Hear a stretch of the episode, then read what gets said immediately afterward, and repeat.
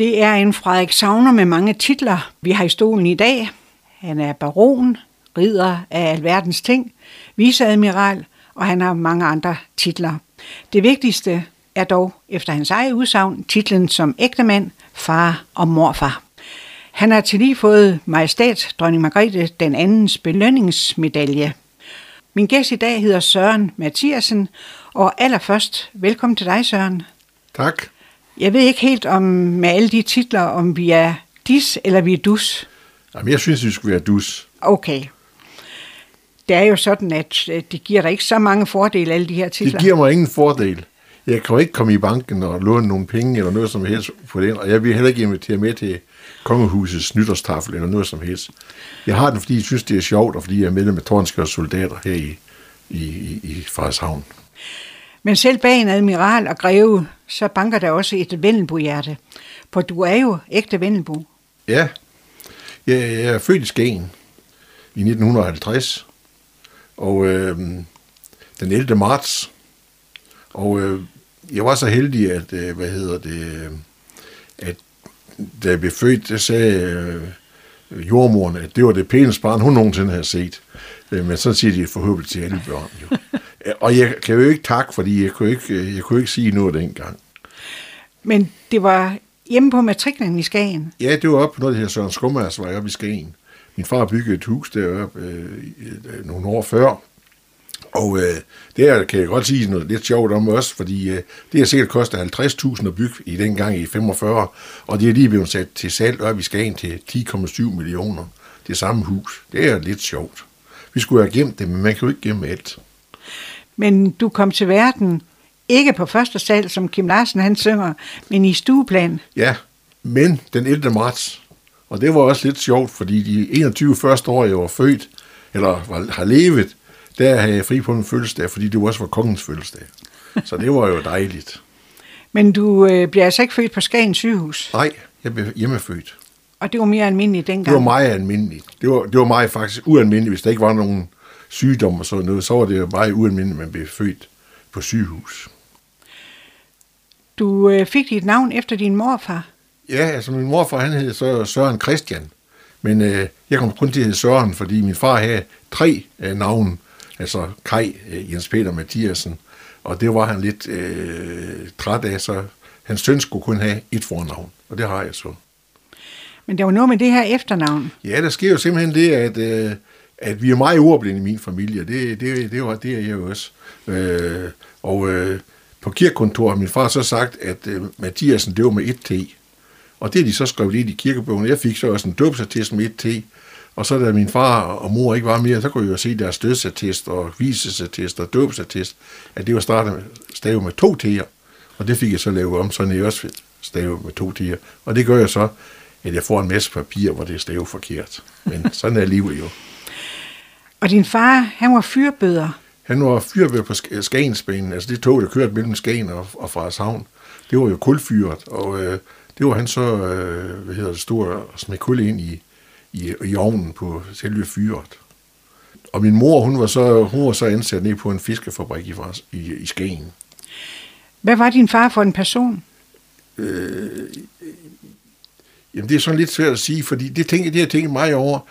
Men det var nok også tiden. Altså, han, han kom jo ud og arbejde, da han var syv år. Så sådan noget med følelser og sådan noget, øh, det er lidt anderledes end det er i dag, hvor jeg klemmer mine børnebørn og så videre. Jeg, jeg, kan, ikke, jeg kan ikke sådan mindes, at min far han nogensinde har klemt mig, men jeg var meget glad for min far. Øh, fordi han var et, et godt menneske og hjalp mange, men, men sådan med at vise følelser sådan over for, for omverdenen, sådan, det, det, var han ikke, det var han ikke specielt god til. Han, han kunne en masse ting, uden at have lært noget som helst. Han hed Kai Jens Peter Mathiasen. Ja.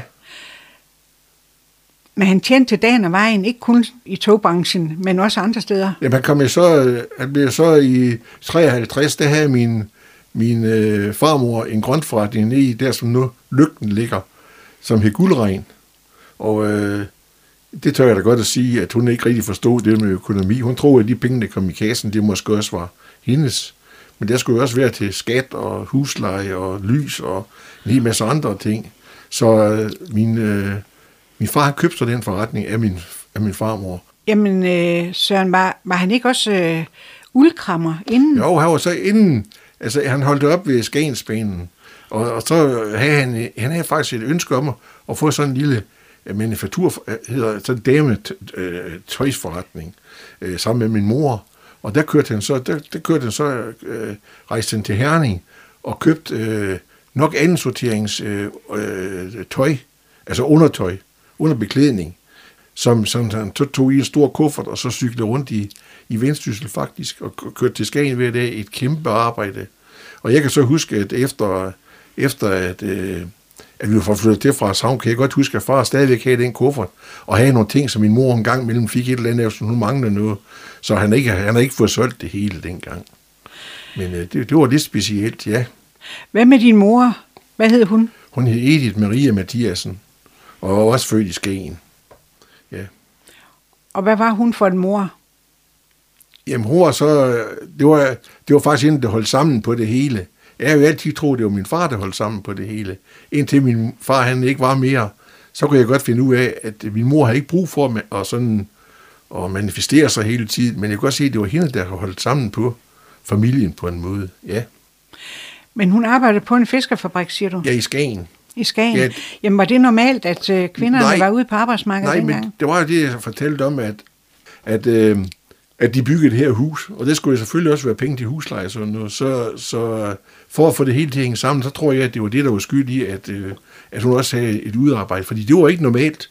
Det var heller ikke, det var heller ikke så normalt længere, jeg var barn, altså for, for 70 år siden, eller noget det er, øh, jeg er 73 i dag, så, så var det ikke så normalt, at, at, at mor hun havde udarbejdet. Da jeg gik i skole, der var det faktisk lidt unormalt. Sådan har tiderne jo ændret sig, fordi man skal jo bruge flere penge efterhånden. Men du er i hvert fald også født i Skagen. Ja. Hvor længe boede I der? Kun i tre år. Altså, jeg, min far og mor boede der i mange år, men uh, i 53, der flyttede man så til Frederikshavn. Og så du husker ikke så meget fra Skagen til? Ikke, ikke for den tid af. Nej. Men uh, min, uh, min familie, så noget, de bor i Skagen, men den eneste, jeg sådan har noget kontakt med, det er min søster, uh, det hedder Urse, Markmænd, og så, og så, og så hendes børn. Men der var jo den her forretning, som øh, gjorde, at I flyttede til Frederikshavn. Ja. Prøv at fortælle lidt om, om den periode. Jamen, den periode var... Øh, altså, først og fremmest vil jeg gerne sige, at når man så ser regnskabsbogen, sådan fra den tid af, synes jeg, det er lidt sjovt at se, for jeg har min fars kasse på. Øh, hvordan omsætningen var, og vi levede og havde det godt, og der var bil og alverdens ting, og der blev holdt øh, sølvbryllup og konfirmation og bryllup i tre år i træk, altså. Der var tre store fester, og det blev der råd til. Men jeg kan godt se, at omsætningen, den var ikke stor. Men det var en gardnerforretning, det var en de overtog. Ja. ja. Øh, Den hed Gulddreng. Nej, guldregn. Den hed Guldregn. Ja. Den tager jeg igen. Ja. Og den hed Guldregn. Ja. Hvad var det for en forretning? Den lå i Søndergade. Ja, det var der, som nu lygten ligger, lige over for det gamle Alfa Diesel. Øh, ved siden af, af, af stenhuggeriet øh, Svend Bovin, som solgte gravsten og sådan noget, og lavede blandt andet øh, den der gris, der var i Grisebanken, og monumentet nede på kirkepladsen og øh, stenbideren. Og der boede I faktisk i... Ja, indtil 67. Indtil 67. Hvordan var dit barndomshjem? Det var, det var sådan set et varmt sted. Der vi aldrig snakket om penge. Og min far og mor, de var rige eller fattige. Det fandt de aldrig ud af, før at jeg, jeg, jeg blev ældre, kunne jeg godt se, at der var ikke var så meget at slå med søren med. Men, men det var ikke noget, man sådan mærkede. Men det, det der skete, det var jo også, at, at dem vi gik i klasse med, de var lige rige og fattige som min far og mor. Det, der var jo ikke sådan en, den store øh, forskel på standen dengang. Øh, men jeg kan godt sige, at der ikke var så meget at slå søren med. Men, vi, men som sagt, så har jeg holdt, blev der holdt tre store fester, der blev betalt, og far og mor havde bil og sådan noget. Ja, hvordan så huset ud, I flyttede ind i? Jamen, det var jo... Øh, jamen, der har far og mor så lejligheden op over, der som nu lygten er. Men øh, den brugte vi jo aldrig, fordi øh, far, han skulle jo op klokken 4 om morgenen. Der skulle jeg skrælle kartofler til Skansen, den der restaurant, der hedder Skansen, der skrællede min far jo kartofler hver, hver morgen til at, og gik over med dem, og det skulle jo være tidligt. Så vi brugte aldrig den lejlighed, så vi afhændet, så vi kom til at bo nedenunder, bag ved forretningen. Og det var lidt primitivt forhold. Der var jo ikke, der var godt toilet og så videre, men der var jo ingen badeværelse. Så når vi skulle bade og sådan noget, så var det jo en stinkbælte ude i køkkenet. Ja, og det var jo lidt, hvis man nogensinde har prøvet det, så skal man ikke synes, det er sjovt, fordi sådan en zinkband, den optager alt varmen. Så når man står der og hopper i det her varme vand, for så er det fordi bunden, den er, den er brandvarm. Jamen, hvad foregik der i gartnerforretningen? Solgte de blomster? Ja, eller? der blev solgt blomster, og der blev solgt frugt. Men der var ikke alle de der afskygninger af frugt, som der er i dag og sådan noget. Jeg kan huske, det, det der måske var mest vildt, det var måske ananas og sådan noget. Og der var det ananas, det var, så, det var jo den tid, hvor at man kunne få en halv ananas, eller et stykke af et ananas. Øh, I dag der er det jo en helt ananas, man køber ned i Føtex og et eller andet sted. Men der var mange ting, men sådan persille blev også øh, solgt i, øh, så fik man en dus persille, eller, eller bær, de blev, øh, de blev vejet op, og så, så videre, og så videre. Øh, men så blev der også solgt lidt konserves ned fra, fra fingers konserves og sådan noget, ja. Jeg ved, at øh, I ikke lige frem flød i penge, som Nej. du selv var inde på, men det ser du som en fordel? Ja, fordi øh, vi lærte det der med, at det der med at, at, at, at sætte pris på nogle andre ting, end lige altid med penge. Altså det var også vigtigt, det der med, at vi havde et uh, rimeligt familieliv, selvom det måske øh, øh, ikke var, som, som det var i, i dag. Men man skal jo også huske, at, at far, han arbejder næsten både dag og nat, for at få det her til at hænge sammen, og skulle op tidligt, og for at lave det til, til Skansen, som jeg som sagde lige før. Øh, og, og øh, ja, der var Men din mor arbejdede der også? Hun var i forretningen og hjalp far. Og jeg var så svejer, altså kørt varer ud øh, for forretningen. Ja. Og det har jeg været helt fra, jeg var 6-7 år eller sådan noget. Så jeg har kørt meget ud. Hvor mange var I i familien, du har nævnt? Jamen, jeg, jeg, jeg, jeg, der er jo så mig som øh, fra 50 af, og så er det min søster fra 40 af, øh, som bor i Skagen, som hedder Øse. Så der var ikke flere søskende? Nej, Nej, det var også tre, eller også to, undskyld, ja. Men næsten lige overfor, som du har været inde på, ja. der boede kunstneren og stenbyggeren. Det er lige ved siden af. Det var lige ved det siden var ham, der ejer bygningen for øvrigt. Okay. Og det er Svend Bovin? Ja. Prøv at fortælle lidt om, hvordan Jamen, han var. Bovin, han var jo en, en, en meget en meget kreativ person, det er jo helt klart, det er jo, han laver så meget, men han, han lærte mig også at være kreativ, for jeg, jeg gik jo, jeg, jeg skulle jo være hjemme, øh, og, og, og, og køre varer ud, når min far han sagde det, og så, så var jeg nødt til at være hjemme, så hvad skulle jeg så få tid det at gå med hjemme? Så gik jeg over ved Svend, og gik og snakkede med ham og så videre, og han lærte mig det der med, at, at man, man kan mange ting, hvis man synes, det er sjovt, så kan man mange, mange, mange, mange ting. Øh, og han var meget, meget kreativ. Øh, dengang, jeg, det jeg sådan set kan huske, det var jo dengang, at det der monument, det blev lavet med de der øh, tre fri, frihedskæmper nede for, ved kirkepladsen i Frederikshavn, det det blev lavet. Så midt om natten, så, kunne han, så lige pludselig så stod han derude, hvor lyset det var tændt kl. 12 eller 1 om natten, og så stod og banke. Fordi nu har han lige fået inspiration. Han har gået hele dagen og ikke vidst, hvad han skulle gøre, lige gøre det. Så fik han inspiration til det. Så var en far ud og sige, ved du hvad, Svend? Hvad jeg skal tidligere op? Jamen, jeg har lige fået, jeg har lige fået ånden. Så var det nu. Sådan var, sådan var Svend. Ja. Men øh, bortset fra, at han lærte dig, at man kan, hvad man vil, ja. øh, så øh, var du faktisk også med til at tegne ja. øh, stenbideren. Jamen, det var lidt sjovt, fordi vi var jo nogle børn der i Søndergade 11, som det var. Øh, vi fik så noget, noget, noget kul, altså det, man kan tegne med, og så noget karton. Og så kom, blev der så smidt nogle stenbider på bord op i køkkenet ved Svend, og så skulle vi børn jo så tegne øh, hvordan vi synes, stenbiderne den skulle være. Og det var selvfølgelig mere naiv end... Men alle de her tegne, de blev samlet sammen, for det lave, dem beholdt Svend, og man kan godt se, at stenbideren, som den er i dag, den er, den er, den er jo ikke så lang, som en stenbider den er i virkeligheden. Den er lidt mere øh, kunstrisk, kan man sige. Ja. Og hvor står den hen i dag? Ja, den står så oppe på Nytorv, eller oppe i, i, i Nordbyen af Frederikshavn, med, med, med noget, som springvand. Men hvem var Svend Bovin? Altså hvis du skal øh, Jamen, han var jo meget, ham. meget kunstrisk også. Han var meget kunstrisk og kunne spille på hvad som helst.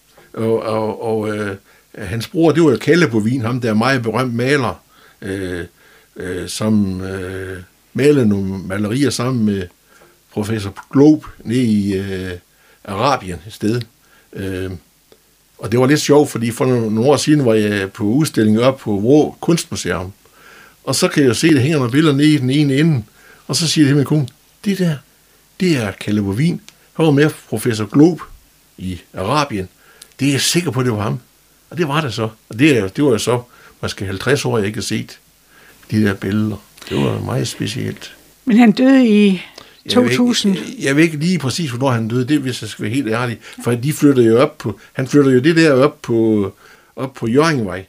Der foran Toyota, øh, der flytter han det op, fordi det blev solgt til fra Savnekronen. Og der som Bovin han havde øh, sit stenhuggeri, det blev lavet om på den, den parkeringsplads, der er lige foran fra Savnekronen. Der, der var stenhuggeriet. Og, og det med fra Savnekronen var en af grunden til, at far holdt op, fordi der var jo sådan en ballade, vi fik aldrig nogensinde at sove dernede. Der var jo mange unge- unge mennesker, når de var sådan var lidt øh, hen på aftenen, så var de lidt støjende. Så det var, lidt, det var ikke så sjovt at bo der mere dernede, som det var dengang, vi startede dernede. Og der er slet ikke, når man skal op så tidligt om morgenen. nej. Øh, Du har også været med til at lave noget mosaik. Ja, altså, der skete jo simpelthen det, at, øh, at på et tidspunkt, så fandt man ud af, at der skulle være mosaik i bunden af det stenbideren deroppe på, på torvet. Det skulle jo så laves som, det skulle jo bare laves som sådan nogle, nogle, øh, noget, noget, ligesom noget tang eller et eller andet. Så, og, og så fik vi jo sådan nogle, øh, sådan nogle øh, øh, musiksten på 3 gange 3 cm, og så skulle vi børn jo også lave noget, nogle mosaik, øh, og det vi klippede på sådan nogle stykker øh, papir, der var en halv gang en halv meter, øh, og, øh, og så blev de brugt, og de blev lagt ned deroppe også. Og det var lidt sjovt at se det der med det musik, der blev lavet dengang. Men så sker der simpelthen det, at det var lagt ned i noget forkert noget, sådan at frosten ødelagde det af. Så det er ikke mere. De, de der sten, sten, de sprang simpelthen af, så der var man nødt til at fjerne fuldkommen. Så mit kunstværk i Nordbyen, det, det, det er ikke mere. Men du har alligevel et helt specielt forhold til stenbideren. Jeg har jeg. Fordi dengang Svend Bovin lavede det, det, den stenbider, så var det jo sådan, at der skulle være fire fisk i, i altså et af hver hjørne af det stenbider, øh, øh, deroppe. Og der kan jeg huske, der kom en, en torsk, og der kom en krabbe, kan jeg huske. Og så siger jeg til ham, der skal også være en, øh, der skal være en, en øh, rødspæt. Nej, der skal ikke være en rødspæt. Så siger han, det er fra Savnen, det er jo en, en rødspætteby. Så kom der en rødspæt. Men jeg må jo være ærlig at sige, om det er min skyld eller ikke min skyld. Øh, det ved jeg jo ikke. Du vil ikke tage hele æren. Nej, det vil jeg bestemt ikke. Men rødspætten var jo også det tegn, som øh, fra Savn i første division i fodbold, at det hænge i nette, som, som, øh, som, øh, Som logo. ja, Ja. Søren, på et tidspunkt, så skulle du i skole. ja. Øh, hvor kom du i skole? Jeg kom op på Ørnvands skole. Det var jo ikke så langt derfra, som vi boede. Jeg kom på Ørnvands skole og var deroppe i, øh, i, i syv år på Ørnvands skole og havde en, en, en, en fantastisk klasse derinde. Det hed for Ry. Grete Ry, øh, som, som jeg har lært så meget af, hvordan man opfører sig, også som voksen. Øh, hun var som en mor for os, og jeg var meget, meget, meget glad for, for Ry Pedersen. Som aldrig nogensinde slog os. Dengang måtte det godt give en luksing. Øh, Da jeg gik i skole, i hvert fald indtil øh, 67, tror jeg nok. Øh, Der må man da godt give en luksing, men hun har ikke brug for at slå. Hun kunne bare kigge på os, og vidste godt, hvordan vi skulle opføre os. Ja. Var det også i den periode, du øh, havde skolekøkken? Ja, der skete jo det i skolekøkken. Det, her, det var jo så det var jo frivilligt med skolekøkken. Og så øh, skulle vi jo så også øh, gøre, vi skulle jo gøre rent ud i, i, skabet, der som nu øh, øh, fødevaren de stod. Og så øh, havde vi jo nogle stykker, der, vi var jo nogle knejder, vi, vi øh, fandt ud af, at der var jo så en flaske øh, madvin derude. Og der mente vi godt, den kunne vi da godt dele. Det, det fandt hun da ikke ud af, men det gjorde hun. Og, der, og vi fik en ordentlig skibel.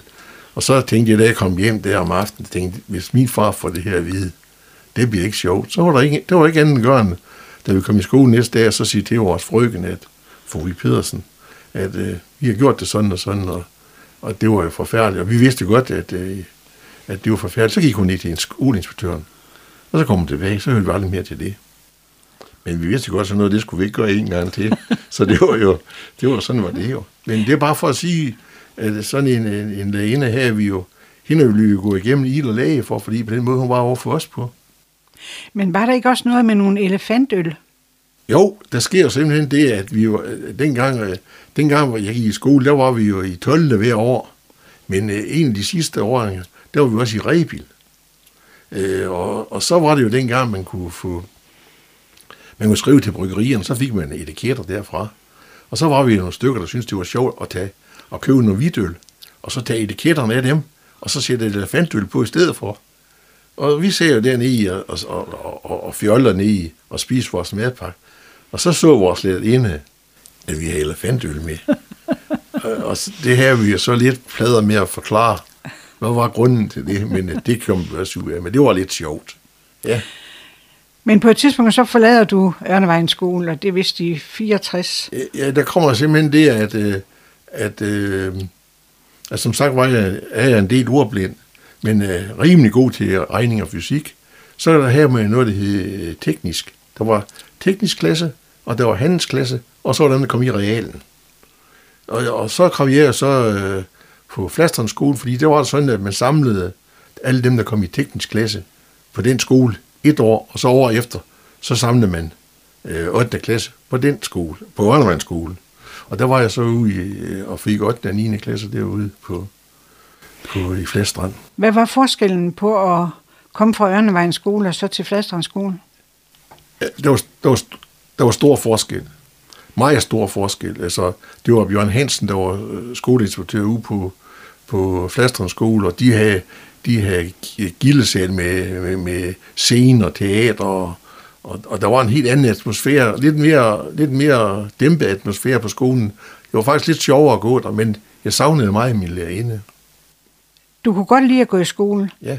Men da du nu var ordblind, øh, hvordan håndterede man det dengang? Ja, det gjorde man desværre forkert, synes jeg. Fordi øh, da vi kom, da vi kom øh, på 8. og 9. klasse der, på teknisk klasse, der havde vi jo en masse regning og fysik, hvor, hvor jeg kan godt sige i dag, at det vi også har brug for, det var jo en masse dans for at lære og se efter, om man kunne få hold i det der øh, med med ordblind. Nu er jeg jo heldig i dag, at når jeg skal, skal skrive noget, så, så har vi jo vores PC, og det er også noget andet sjovt, det er, at jeg kan ikke være med i en forsamling, inden man siger, Søren, kan du ikke skrive referatet? Og det har også været sådan, dengang jeg var ordblind. Men øh, det var lidt mere vanskeligt, dengang det var på skrivemaskinen, fordi der kom fejl, den kunne vi ikke sådan lige ret. Men i dag, der, der er der stavekontrol. Men I fik ikke uh, særundervisning Nej, på nogen måde? Nej, og det, det, det kan jeg godt ærge mig over i dag.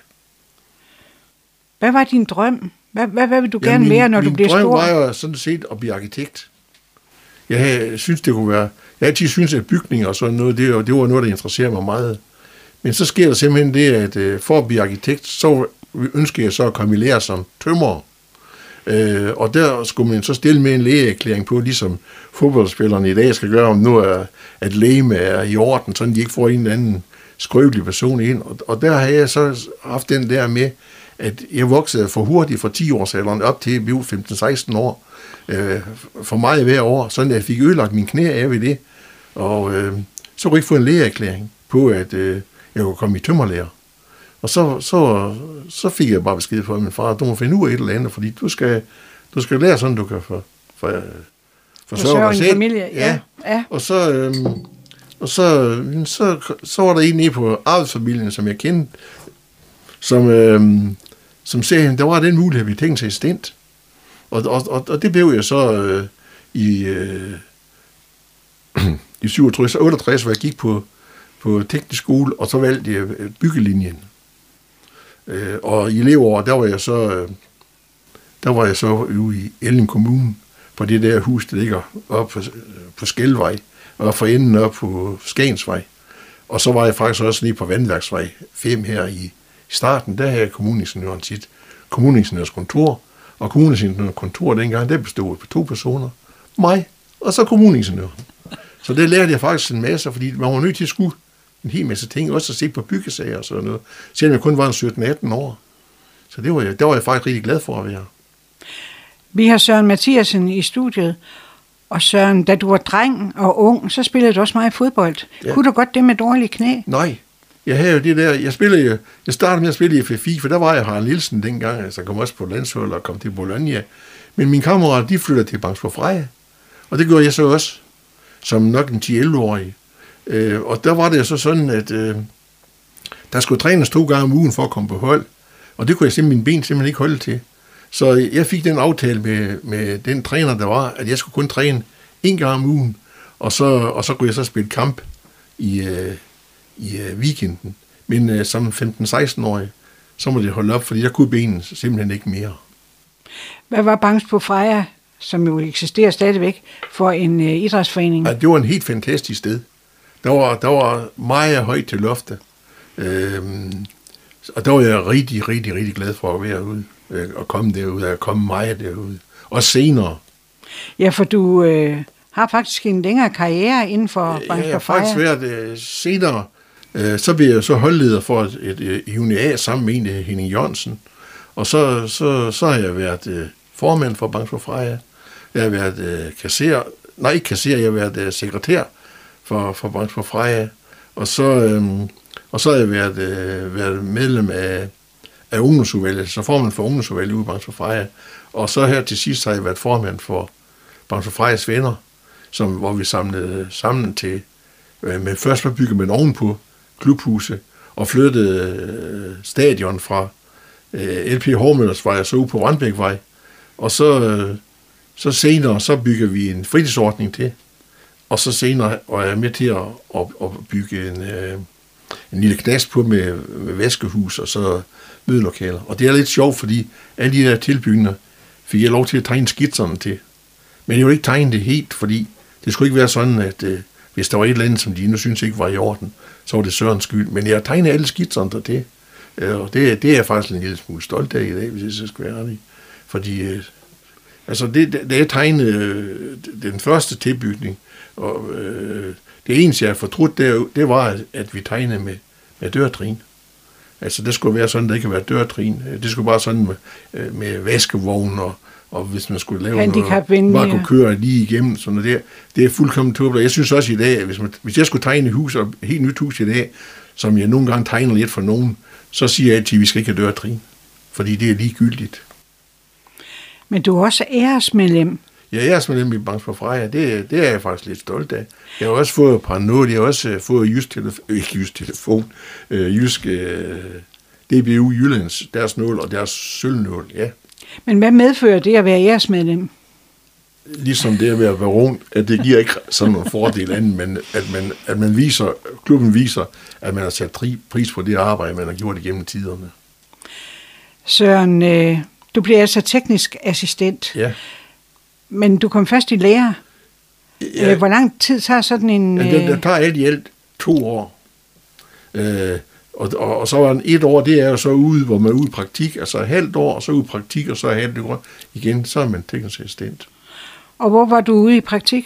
Jamen, det var så herude i Ellen Kommune, øh, og, og, og ved kommuningeniøren, der hed Poul Christensen, og så i hans, øh, hans, han havde sådan et lille kontor, som faktisk det vi sidder i her i dag, Øh, det var så kommunens kontor, og han har kontortid og så videre. Så, men så til sidst, så flytter man op på, på det, der, det der store hus, der ligger op ved, ved Skagensvej. Men da du var færdig, så skulle du jo ansættes. Hvor ja. blev du ansat? Jamen, så, så var det jo så, det der skete, det var jo sådan lidt ærgerligt, fordi det var færdigt. Der var det lige i byggestop. Der gjorde man sådan det, at staten gjorde simpelthen det, at inflationen var så stor, at øh, for at øh, stoppe inflationen, så stopper man også meget af byggeri, sådan der faktisk blev nogle håndværkere, der, blev, der ikke tjente nogen penge, som siger anden understøttelse. Og det var simpelthen for at stoppe inflationen. Men så øh, øh, arbejdede min far ved John B., som kendte et ingeniørfirma, det Hansen og Kloster. Og han, vi skrev en ansøgning, der kom vi så op og var var ved Hansen og Kloster.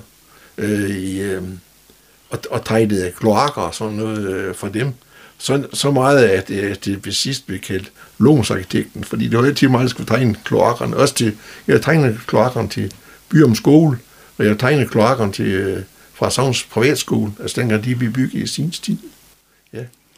Men hvad er, eller var Hansen og Kloster for et firma? Det var et lille ingeniørfirma, øh, hvor, hvor der var en, en elektroingeniør, og så var der Hansen og Kloster ingeniør, og så var en, en, øh, en, tre, en tre ting, der tegnede det, som nu øh, øh, de øh, sagde, at vi skulle tegne.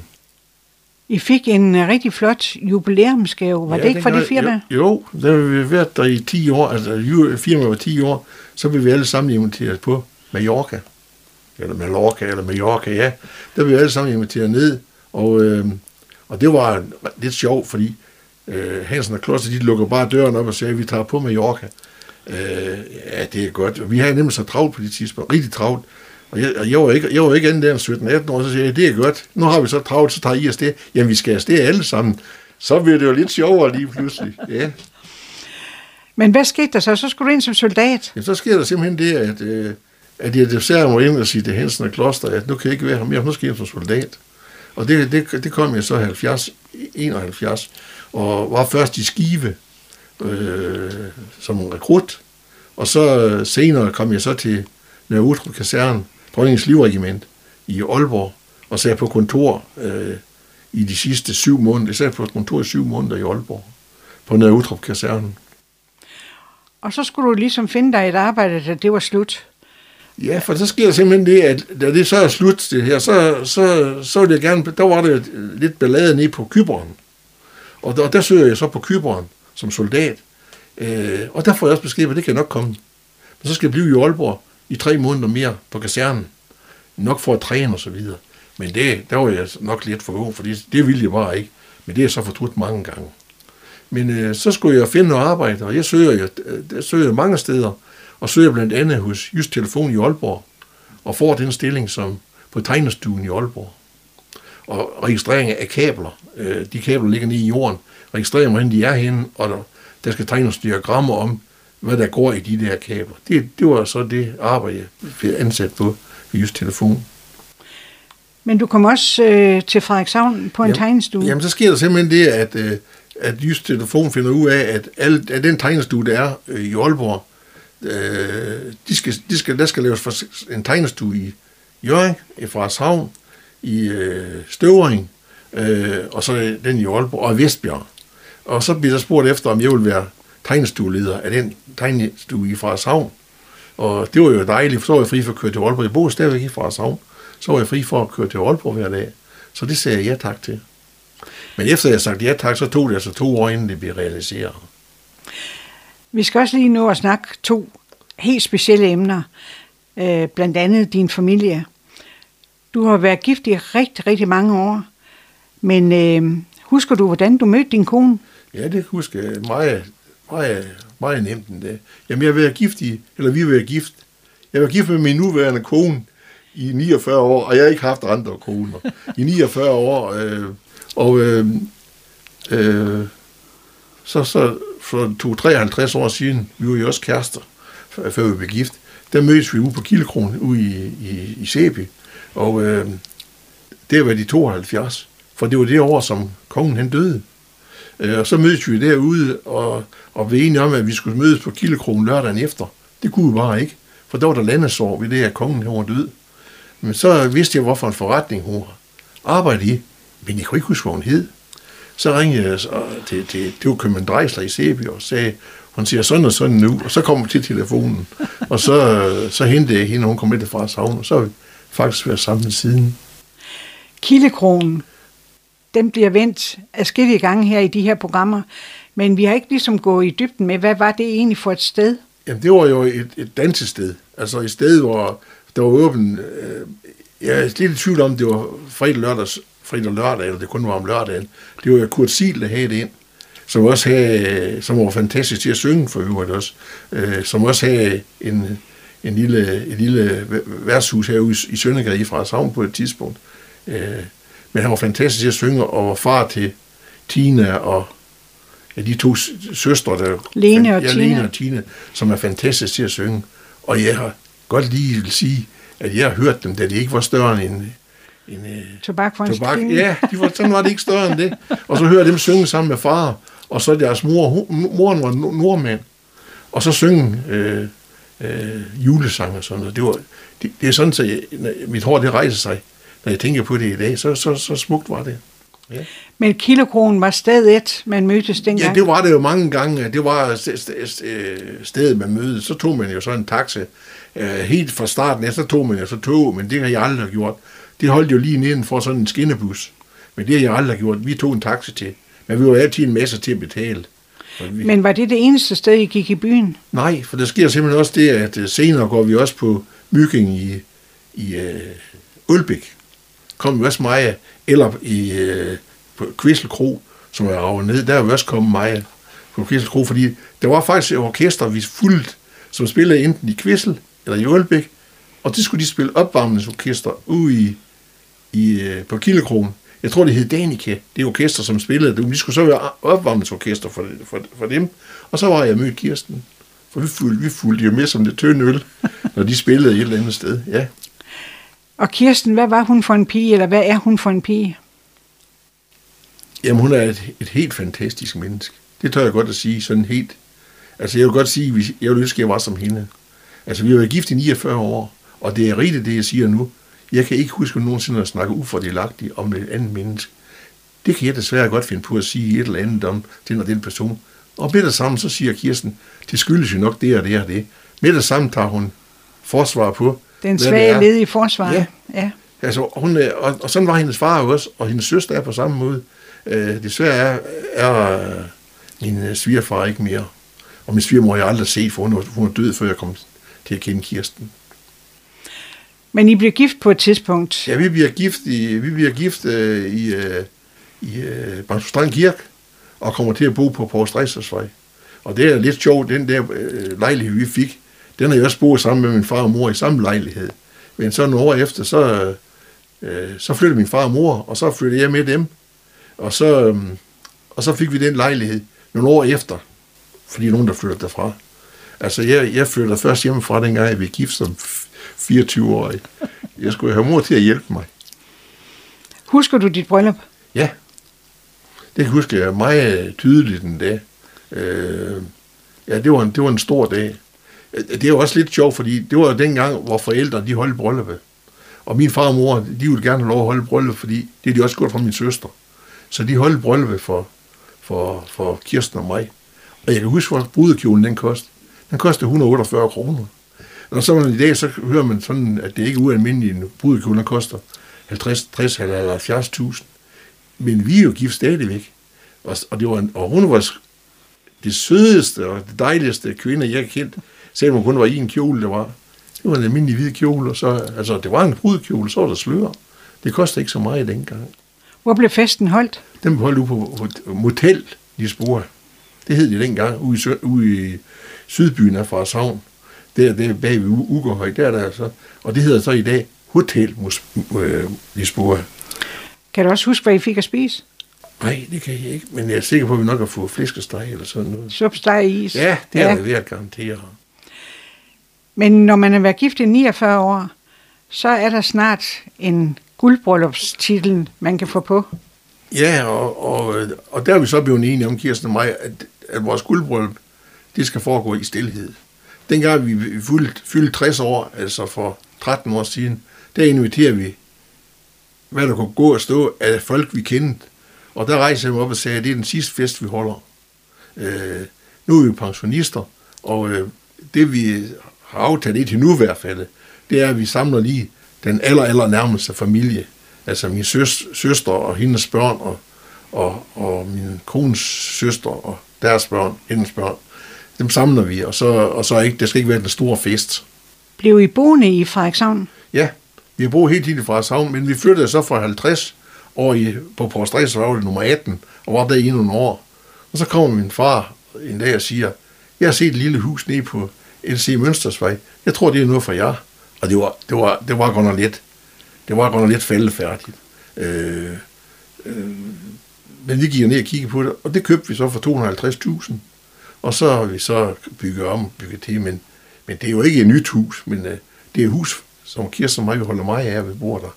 Og det er vores hus, fordi vi har lavet det, som vi gerne vil have det.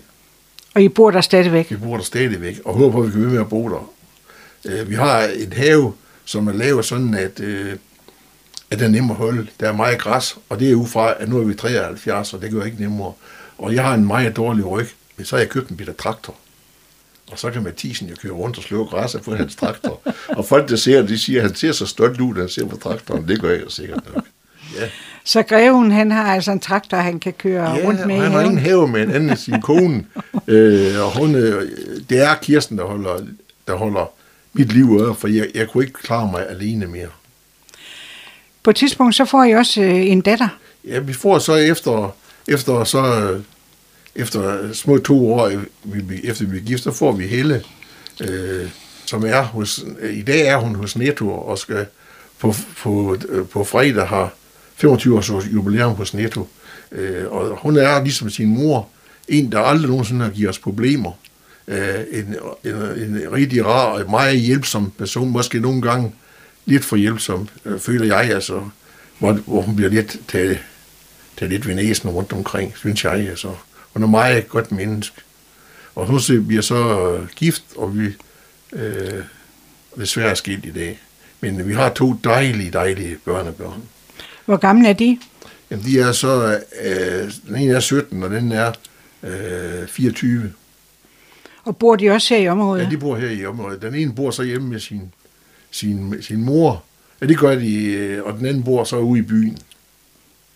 Så I har en lille, tæt familie? Ja, og er glad for, at de bor her så tæt på, at de, øh, at de kan komme. Og de kommer også og hjælper os, hvis vi skal lave et eller andet ude i haven. Så det er vi meget glade for. Søren, vi nærmer os jo jul. Og øh, jeg ved, at du faktisk øh, går meget op i julen. Ja, altså det er jo en, godt, en god samlingspunkt for familien. Julen er et godt samlingspunkt for familien med hygge. Altså den, julen er jo ikke, når man er 73, det samme som den var, da man var fire år. Men hvordan var din barndomsjul? Kan du ja, huske det? Ja. Den, øh, den, den var sådan, at far og mor, de øh, var i forretningen indtil kl. 2 om eftermiddagen. Der havde de åbent kl. 2 om eftermiddagen om lørdagen. Og så skulle man skynde sig at pakke sammen, og så, blev, så skulle vi til Skagen og holde, og jul op ved min faster og onkel. Og øh, der er lidt sjov historie. Jeg kan huske nogle af de julegaver, jeg fik fra den gang af. Og det tror jeg, det er fordi, man ikke fik så meget, som man, øh, som man, fik, øh, som man får i dag. Altså overflod, det var at man fik måske øh, et eller to stykker legetøj, og resten, det var jo lomteklæder, eller underbukser, eller par sokker og sådan noget. Men sådan var det jo dengang. Så man kan godt huske, hvor man fik sådan, jeg kan huske, at jeg fik et, et propgevær. Det, det, det, det, det leger jeg slet ikke med i, i lang tid, for jeg var så bange for, at det skulle gå i stykker. Det kunne ikke gå i stykker. Men sådan var det jo dengang, man skulle passe på sine sager. Så jeg kan, jeg kan sagtens huske det der. Er der nogle traditioner fra din egen barndomsjul, som øh, du øh, har taget med dig i din egen familie? Ja, det er der. Blandt andet, at, øh, at vi synger. Vi går rundt omkring juletræet og synger. Altså, også selvom vores børnebørn, dengang de ikke var så ah, de skulle de ikke. Altså, her synger vi og går rundt om juletræet. Det ved de godt. Men det er lidt sjovt, fordi dengang den, den største af vores børnebørn, der hedder Jonas, han var nok en 3-4 år, øh, så skulle han komme og hjælpe os med at pynte juletræ. Det gør de stadigvæk, selvom de er gamle, så kommer de der øh, søndagen før, eller nogle dage før jul, og så har jeg sat det hele på, på fod, og sat øh, lysene på, og så kommer de at pynte op til jul. Men når han er 3-4 år, der siger han ned ved, ved sin øh, dagplejer, jeg skal op og hjælpe morfar med at pynte juletræ, og så skal jeg have guldbejere med. Og jeg har ikke sagt noget om nogle guldbejere. Det er jo noget, han har fundet på. Jeg har ikke snakket noget om nogle guldbejere, det er noget, han har fundet på. Og det var, det var lidt sødt, sådan, så det skriner vi af en dag i dag, sådan lidt, ikke? Altså, sådan, sådan var det jo, ja. Og hvordan så med i år? Hvordan skal julen være i år? Jamen, øh, det håber jeg, det skal være som, som de andre år, altså en tradition, at vores børn og, og, og, og vores datter kommer, og så så holder vi jul, og vi får and og, og flæskesteg og julemad der. Og, og risalemang. Og risalemang med mandelgave og det hele. Og jeg var jo lidt bange for, fordi vi har været med til at... Før henholdt vi jul i Skagen sammen med min søster. Men øh, så blev vi jo lige pludselig for bange, synes jeg.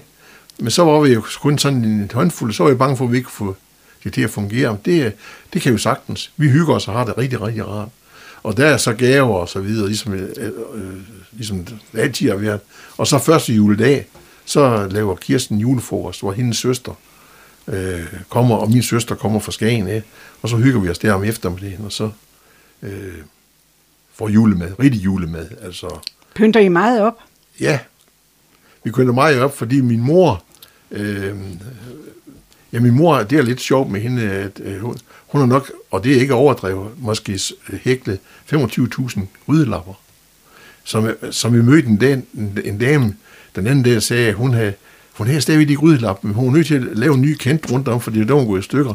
Men min mor lavede også meget, mange nisser. Og øh, dem har vi selvfølgelig nogle af de. Det er jo sådan nogle lidt naive tøjlisser, kan jeg godt sige. Men da min mor ikke var mere, så, så var der så nogen, der lå, der var færdige. Så siger jeg til øh, min søsters børnebørn og min eget øh, barn der, at nu synes jeg, I skal tage nogle nisser. Ah, det vidste jeg ikke. Så siger jeg, det er det sidste ombæring. I kan ikke komme og sige, nu skal mormor lave ny, ny nisser, eller farmor lave nye nisser, nu er det nu. Og det har de så gjort, og der kan jeg se, når vi besøger dem i julen, at de er sat op. Det, det glæder mig faktisk en lille smule, ja. Ja, for julen er jo traditionernes det er fest. Det er det, og det behøver ikke lige at være være ting, der er, der er arkitekttegnet, rent udsagt. Der er også en anden ting, vi lige skal nå at snakke om. Det er de her titler, øh, som jeg startede med at sige. Hvordan har du fået så mange titler? Jamen altså, jeg har jo så købt den der øh, barontitel. Og hvordan øh, i verden er det Jamen, foregået? det er så øh, Mads Steffensen. Øh, øh, op til Ham jul- fra tv? Ja, ham fra TV. øh, I God Aften Danmark hed det dengang. Hvor han var der sammen med en studievært, og de kan skiftes til at give hinanden en gave. Og så øh, et, en af gaverne, da han skulle have en gave, de, de skiftes til at give en gave. Øh, og da han skulle have en gave, der fik han så en barontitel. Så tænkte jeg, så en skal jeg også have. Fordi vi var medlem af Tordenskjold Soldater, så tænkte jeg, kunne jeg da bruge det her. Og så vidste jeg heller ikke, om banken de ville give os noget bedre kredit eller nogle lavere renter. Det gør de så altså bare heller ikke. Og vi er heller ikke inviteret med til, til nytårstafler, så for så skulle man være øh, noget højere op i, i, i hierarkiet. Men øh, vi har den titel, ja. Og, Engelsk titel. og, og den købte du? Det købte vi på en lille ø, der hedder Sealand. Øh, og så er man registreret i det engelske adelsvæsen. Så I tog simpelthen til den ø? Nej, vi skrev til den ø. Det kan man. Alle kan jo skrive til den ø, og så bestille sådan en titel. Han lever nok af at sælge titler. Han kan, han kan også få den der titel, det her lort. Man kan blive lort. Men så mener jeg, at det vil jeg ikke have. Det fordi vil hvis du nu vil, nej, hvis nu vil jeg så sige, at det er ham den store lort, det vil jeg vil være lidt ked af. Men øh, ja, ja, det er, og så, jeg så jeg har jo så nogle, nogle ridderordner. Øh, Jeg, blandt- jeg har øh, nogle rid- ridderordninger for, en, vi har en, den gyldne elefant. Det er en, vi har selv her i nogle 30 mennesker, der har den privat. Og så har jeg en rideordner fra øh, samarbejde med Norge, hvor jeg har lavet nogle ting i messing. Jeg er lidt kreativ med messing-ting. Når jeg så har lavet nogle ting, så vil de synes, de godt vil øh, hedre mig, og så har jeg fået øh, nogle forskellige øh, riddertitler i øh, Norge, og jeg har også nogle riddertitler i Tyskland. Ja, for du havde en lille fin kasse med, da du kom, med ene små øh, messingting, som du havde lavet, så du var meget kreativ. Ja, det var for at vise dig lidt om, hvad det var, jeg lavede.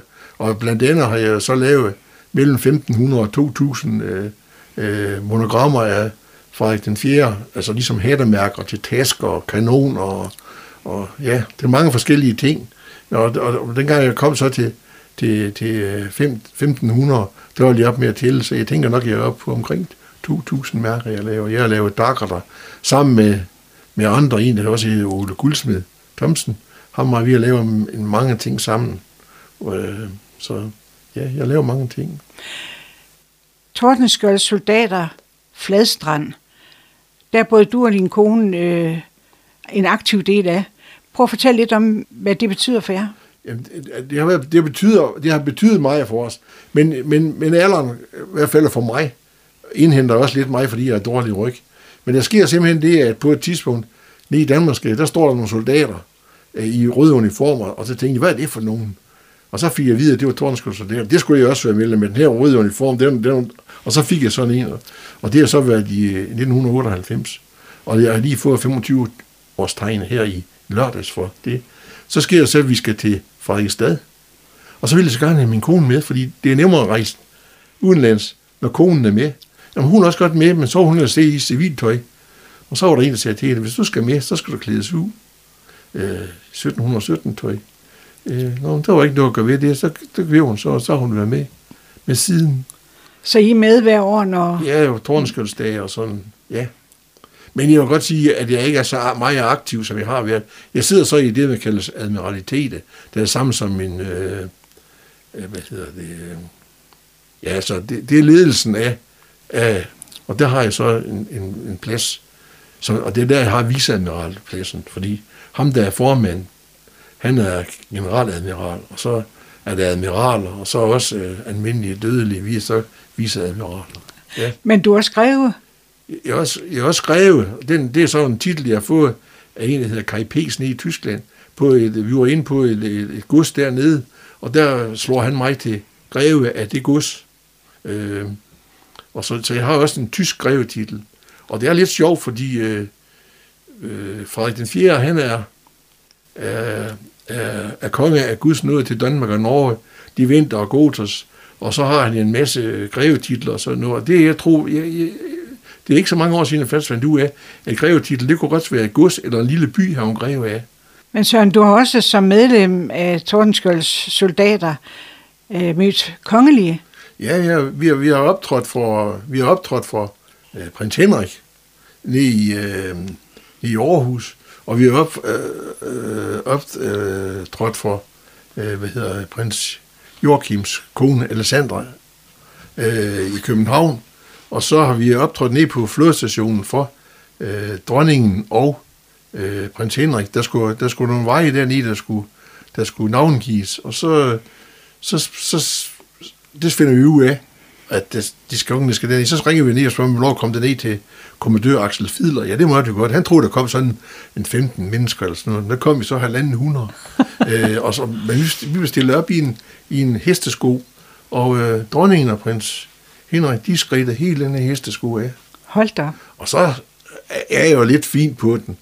Også det kan du nok forstå med alle de der titler, jeg har ja, og så videre. Det er jo ikke sådan, at man bare lige kommer siddende til. Og så har jeg jo lavet de der monogrammer, som jeg fortæller om, og dem har jeg også lavet som brystmærke til damerne. Og så går dronningen derover og siger, hvad er det for noget? Hun skulle lige se, hvad det var for et mærke. Så siger hun så, det er, det er fra den fjerde mærke. Det, det er flot.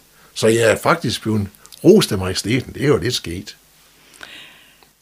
Du er også medlem af Odd Fellow Loge 64. Ja, Jules Meyer i Frederikshavn, ja.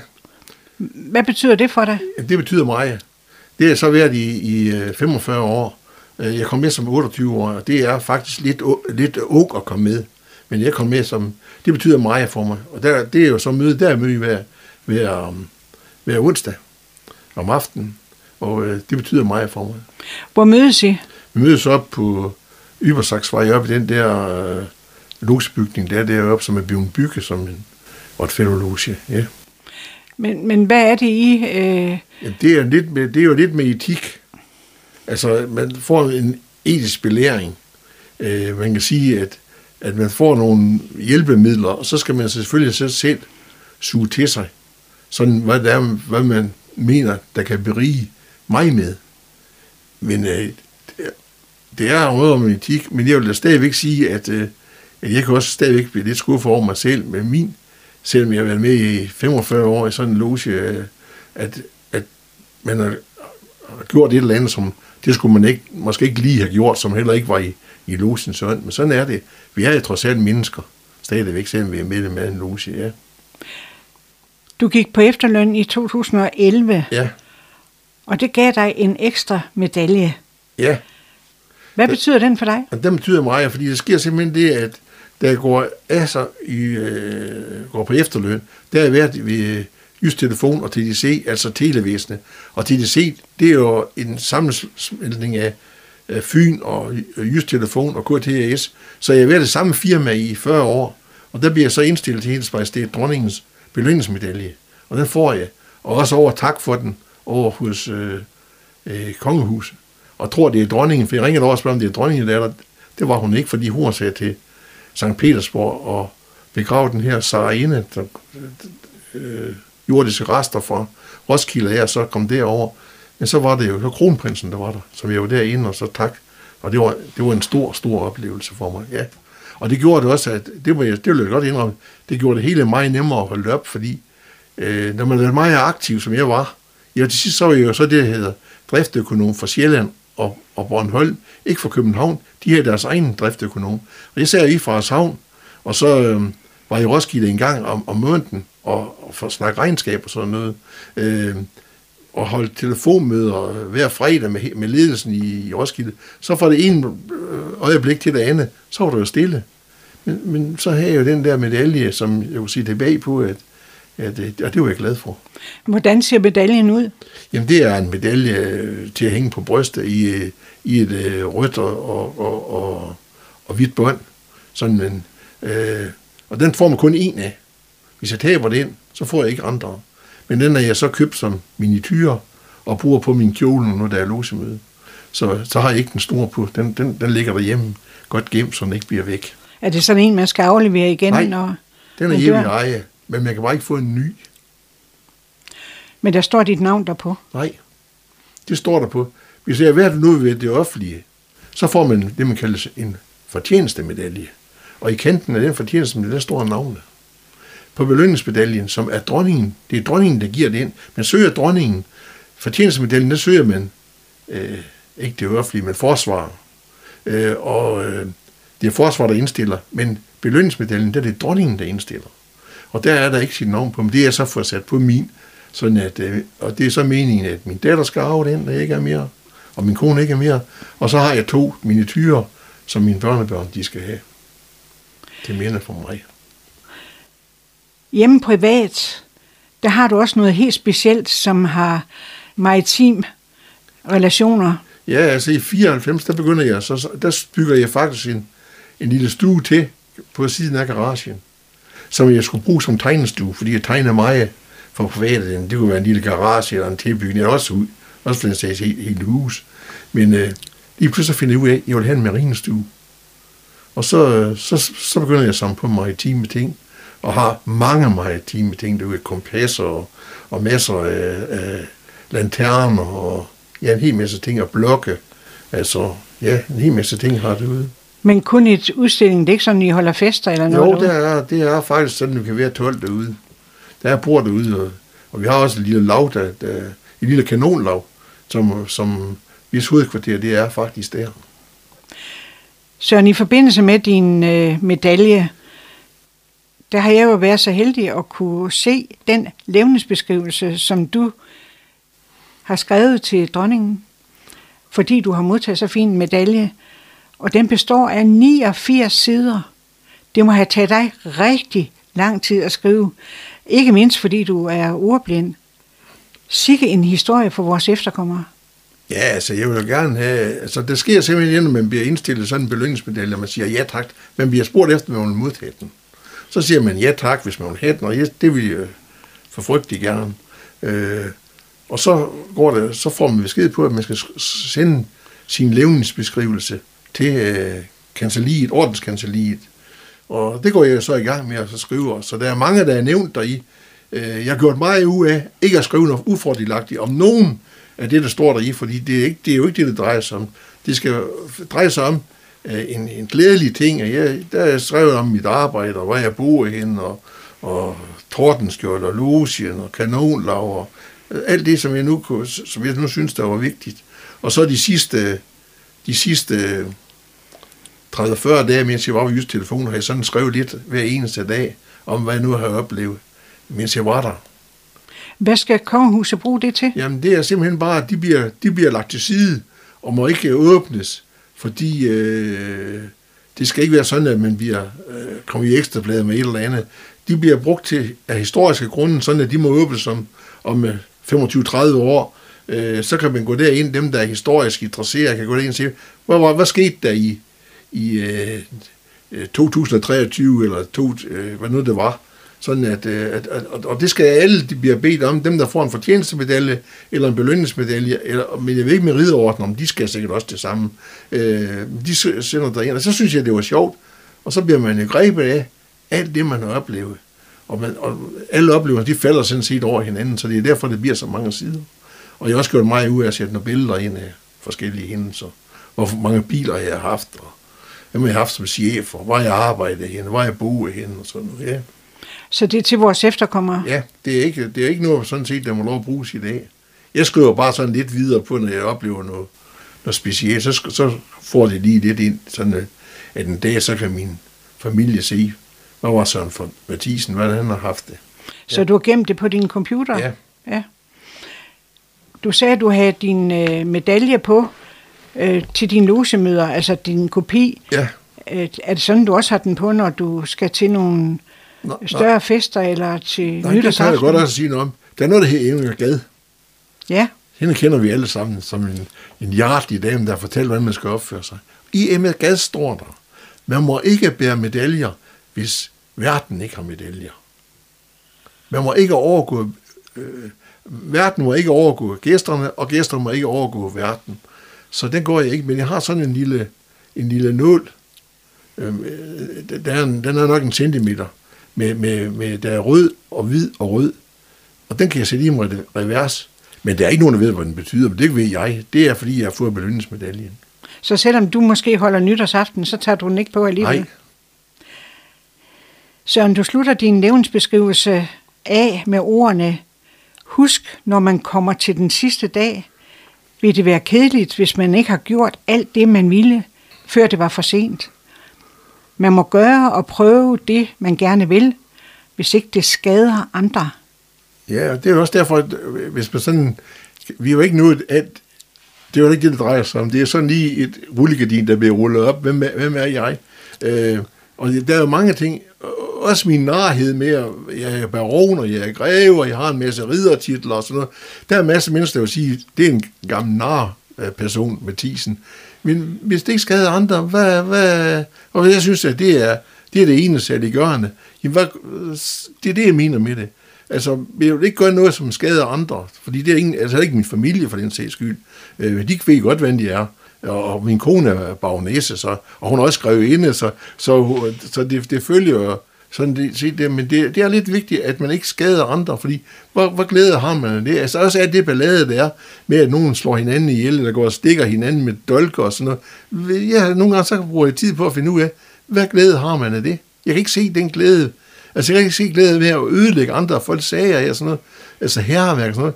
Hvad glæde har man af det? det? Det vil jeg egentlig gerne. Jeg vil egentlig gerne kunne forstå, hvad glæde det giver andre mennesker. Det vil ikke give mig noget glæde. Er det en form for livsfilosofi, du Ja, sådan lidt er det, ja. Vi har haft fornøjelsen af at have haft Søren Mathisen i studiet, og det er jo en fantastisk måde at slutte sådan et program af med disse vise ord. Tak til dig, Søren, for at dele din historie med os. Jamen, jeg håber bare, at det ikke har været uinteressant, fordi så interessant er jeg jo heller ikke. Denne udsendelse var tilrettelagt og produceret af Gitte Hansen. Tak Søren, fordi du kom. Velbekomme.